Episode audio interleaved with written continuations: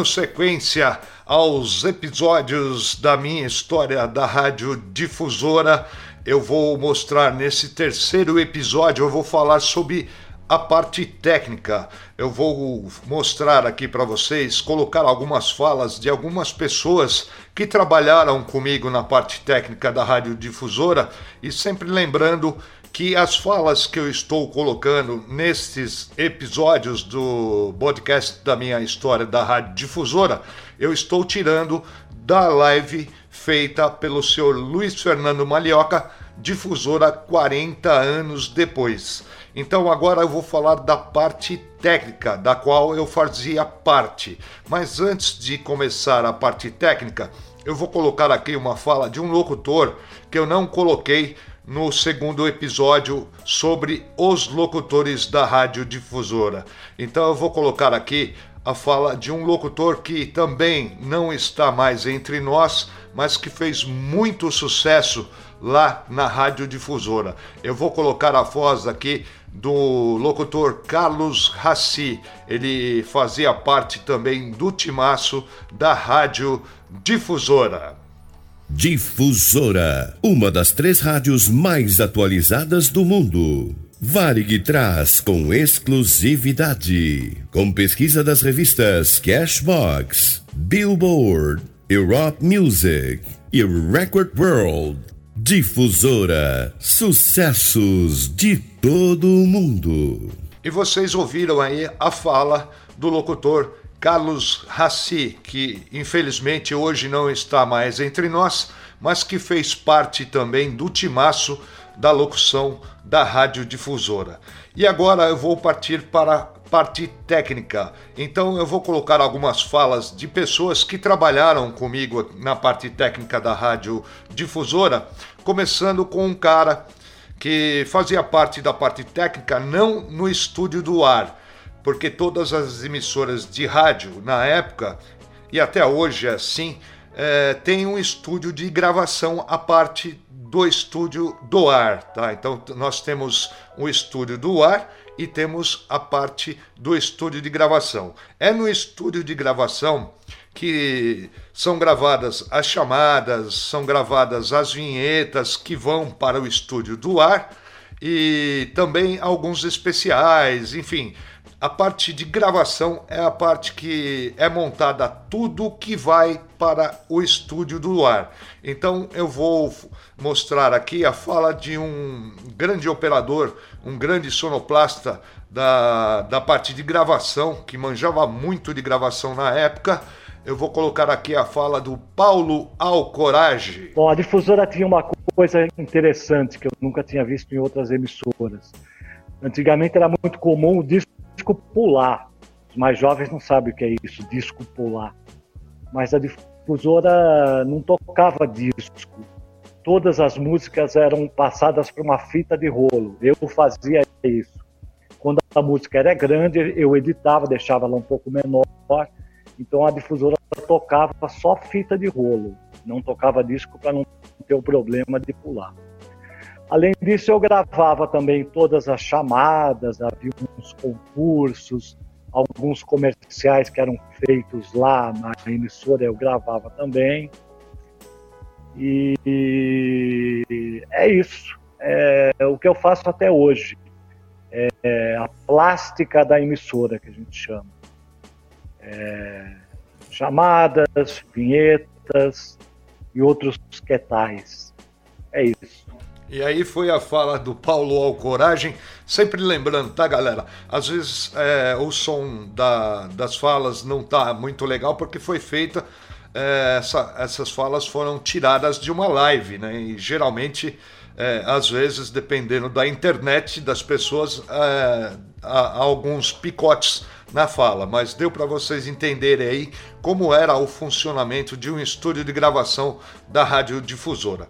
Agora eu vou colocar o meu próprio depoimento também, que eu participei dessa live, tá? Então eu vou colocar o meu próprio depoimento para que vocês tenham ideia de como era o estúdio, a técnica do ar. Nós éramos responsáveis para separar os discos que nós tínhamos na técnica, né?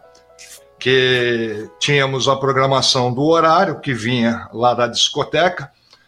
O fiscal de estúdio pegava aquela programação, via o que era disco, separava os discos, dava na mão do operador de som, que os tocadiscos ficavam ao lado do operador, então o operador ficava responsável pelos discos.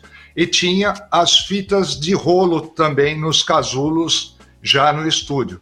Então nós separávamos todo as fitas de rolo do horário e o fiscal de estúdio era responsável em ficar com as fitas de rolo, que no meu lado esquerdo ficavam três gravadores Ampex ou TIEC, é, e nós colocávamos as fitas de rolo com as músicas na sequência da programação. E separávamos também os cartuchos de comercial, vinhetas e etc. Né? Todos os cartuchos, que na nossa frente ficava também três cartucheiras. Então nós colocávamos os cartuchos nas cartucheiras para que o operador disparasse remotamente na mesa de som os cartuchos em ordem. E quando falhava os remotos, a gente disparava manualmente aqui na nossa frente. Então, praticamente, a função de fiscal de estúdio era separar programação, entregar tudo mastigado para o operador e também a gente ficava responsável né, pelas fitas de rolo e pelos cartuchos que iam ao ar. Então essa foi a minha participação aí na live. Então eu explicando como que funcionava, tá? Como que era o funcionamento da parte técnica da rádio.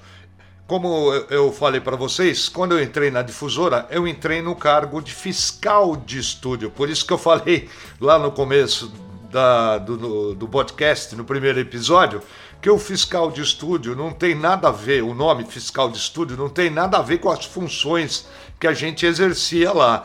Então, nós éramos o fiscal, os, os fiscais de estúdio, éramos responsáveis, né, para dentro da técnica tinha discos, tinha fitas, é, a maioria da, da programação que tocava na rádio é, estava lá na parte técnica, com discos e fitas de rolo. Alguns discos, algumas fitas de rolo especiais, algumas coisas assim, vinham da discoteca no dia que ia tocar no ar. Então a gente separava tudo, tá? É, é, as fitas de rolo, os toca-discos, os discos para tocar, né, nos toca-discos. É, separávamos também uh, os cartuchos de comerciais, chamadas, vinhetas, enfim, nós éramos responsáveis, os fiscais de estúdio, por separar toda a programação diária, né? a, a, programação do horário. Cada horário tinha uma programação diferente, né? para não ficar re, repetindo músicas. Né? Então, nós tínhamos a, as folhas da programação do, do nosso horário inteiro e a gente ia separando hora por hora, né? horário por horário. Então, essa era a função do fiscal de estúdio. E agora vou colocar também mais uma voz, também sempre lembrando que esses, esses depoimentos foram tirados de uma live feita pelo senhor Luiz Fernando Malhoca, intitulada difusora 40 anos depois. E agora vou colocar a fala de um grande amigo meu, um grande é, fiscal de estúdio, depois se tornou operador também, José Guimarães. Eu, era fiscal de estúdio, né? Gostava de, de, de, de, música desde aqui das Cigarras. Eu morava aqui nas Cigarras, ouvia a radiodifusora aqui nas Cigarras. Nunca imaginei ir para São Paulo e trabalhar nela. Aí até que um dia o, um amigo meu lá da, de São Paulo estava tirando lá no sexto andar, na, na sala do seu Fernando Severino, eu, o diretor da difusora lá tirar umas cópias lá. Aí eu tirei umas cópias para ele e falei que gostava de rádio, queria trabalhar em rádio. Ele falou: Ó, vai lá, fica lá aprendendo lá, depois eu dou um jeito de colocar lá, tá bom? Falei: Ah, ótimo. Aí eu fui, fiquei lá, aprendi, fiquei lá até fechar. Bom, e comandar uma mesa de som no rádio assim é uma coisa maravilhosa, né? Você tem, antigamente era muito mais muito mais difícil, né? Porque você tinha que cartucho, tinha o long play, tinha a fita.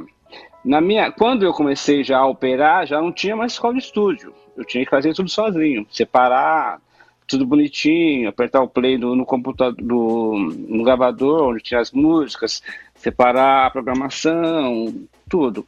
E quando e quando acabava o eco, ia lá trocava o eco, né? Tudo isso aí. Mas é, é trabalhar na mesa de som é uma coisa maravilhosa, muito bom. Então vocês ouviram aí o fiscal de estúdio que trabalhava junto comigo também na difusora, é, José Guimarães. Então, é, espero que vocês é, tenham entendido aí o, o, funcionamento de uma técnica, principalmente da técnica da radiodifusora. Na técnica tínhamos o operador que era responsável para pilotar a mesa de som. Tá? Ele comandava a mesa de som que todo aquele som que era comandado pelo operador ia para o ar, ia direto para o ar, tá bom? Então o operador era o responsável maior ali na técnica e o fiscal de estúdio era um auxiliar praticamente, tá? O fiscal de estúdio servia para auxiliar o operador para que o operador não ficasse sobrecarregado para ficar separando programação, cartucho, fita de rolo. Então havia a, somente na radiodifusora que tinha essa função de fiscal de estúdio. Nas outras rádios, não. O operador fazia tudo. O operador pilotava a mesa de som, é, separava os discos, separava as fitas, separava os cartuchos de vinhetas é, comerciais. Então, em outras rádios, não tinha essa mordomia que nós falávamos né, na época, que era uma mordomia, um auxiliar de operador.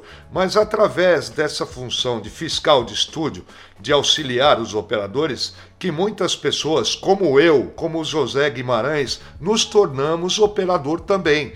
Então, é, isso foi muito importante para o nosso aprendizado quando nós entramos na rádio, porque nós fomos participando o dia a dia, né? É, é, vendo como o operador fazia, operava a mesa, é, então ele era responsável também pelo andamento da programação, porque nós tínhamos horários para tocar as músicas, é, horários para fazer os comerciais, horários para fazer noticiários, então tudo isso o operador comandava. O fiscal de estúdio simplesmente era um auxiliar desses operadores para que eles não pudessem ficar sobrecarregados para é, ficar separando programação. Então, através dessa função fiscal de estúdio, surgiram grandes operadores de rádio, tá? Grandes operadores de rádio, porque já tinha a experiência né, de, de ver um operador operando uma mesa de rádio e também já tinha aquela agilidade para separar a programação é, é, diurna né, de uma rádio, a programação de horário de uma emissora de rádio. Então agora eu vou colocar para vocês a fala também de um grande operador de som, esse era operador, e aí, até hoje, se não me engano, ele deve estar na Rádio Bandeirantes hoje, é o José Antônio. Ele foi um, um dos grandes operadores da Rádio Difusora. Não sobrou muito do que todo mundo já falou aí, né? O fiscal do estúdio fornecia tudo isso para a gente, né? Que era o operador de áudio e a gente só apertava os botões, soltava o, o, os, os tocadiscos, é, as fitas, e ele praticamente servia a gente, né? E, e, a gente coordenava o horário, porque tudo tinha um horário, o horário do comercial, o horário das músicas, o tempo, você tinha que fazer tudo, aquela programação no determinado horário. Aí eu, eu dependia do fiscal e essa interação com a, o locutor, o locutor fica lá dentro, ele acompanha a programação que eu tenho também. Tava aquilo que você falou, tinha o tempo de introdução e o tempo da música. O, o locutor sabia, eu sabia. A única coisa que a gente que fazia era quando você fala dessa separação tem uma luz. Quando você abre o microfone, acende uma luz indicando para o locutor que ele está falando, que o estúdio está no ar e tinha uma campainha, uma campainha que ficava do lado da, da, da mesa aqui que você apertava e, e, tocava lá dentro onde o locutor tá. Se eu estivesse conversando com alguém ou tivesse outra pessoa lá, a gente está vendo que a música está terminando. Então faltava poucos, pouco tempo e ele teria que entrar no apertava a campainha, Aí já ou acendia a luz, dava toquezinho com a luz saber que a, a, a música estava acabando, que é hora para chamar comercial, que tem hora para dar as notícias. Então o, o, jornalismo trazia as notícias, o, o, o, fiscal separava os comerciais, aí você falava, você vai dar a hora, não vai dar a hora, ou esperava os comerciais. Teve um evento, uma vez que nós fizemos, a difusora fez, que o Kaká, que teve aqui, ele estava num shopping, é uma externa, estava fazendo. E eu não tinha como ver ele lá, ele estava fazendo ao vivo, em rádio a gente não, não tem, hoje tem YouTube, tem tudo, né? A gente não tinha ele lá, e ao vivo. E a gente combinava pelo que da mesa. Que da mesa é que você abaixa tudo e só você ouve, tira do ar. E ele, olha, vou falar depois dessa música, eu vou fazer isso depois dessa música. Aí você soltava as músicas, abria o microfone e tinha certeza, confiava nele que ele está ouvindo a gente. Essa é a integração tanto fora como, como dentro do estúdio. Então foi aí a fala do grande operador José Antônio. Então vocês sentiram um pouco o drama de como era fazer rádio naquela época, gente. É, não era fácil, tá? Não era fácil. Não é, é não é o que é hoje. Hoje, é, é infelizmente, eu tenho que falar assim: hoje qualquer pessoa pode fazer, tá? Operar uma rádio. É, antigamente era muito mais difícil, porque antigamente a gente mexia com coisas, com equipamentos é, muitas vezes, dependendo da rádio, muitas vezes equipamentos obsoletos, que dava muito problema. Então era, era muito difícil fazer rádio na época. Externa, por exemplo, que nem o José Antônio falou da externa aí, a gente não tinha contato visual com a, o locutor que estava fora da rádio. Ele estava fazendo um evento fora da rádio e nós estávamos transmitindo ao vivo, mas nós não tínhamos como ver o locutor lá na hora, então ele se correspondia com a gente através de uma linha telefônica. E ele falava pra gente: olha, é, ele ficava com um Walkman, né? Na época é, tinha um Walkman ou até mesmo um rádio.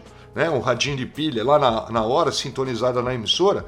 Então o locutor ficava ouvindo a programação, então ele, ele através é, da, de uma linha telefônica, ele, ele em contato com o estúdio do ar, ele falava, ó, oh, tá tocando essa música aí, é, assim que tocar essa música, põe a vinheta que eu é, começa a falar, que eu entro falando daqui. Então nós não tínhamos o visual. Hoje nós temos o visual através da internet, né? É, webcams, enfim, nós temos hoje como saber aonde está o locutor. Estamos vendo o locutor fora do estúdio.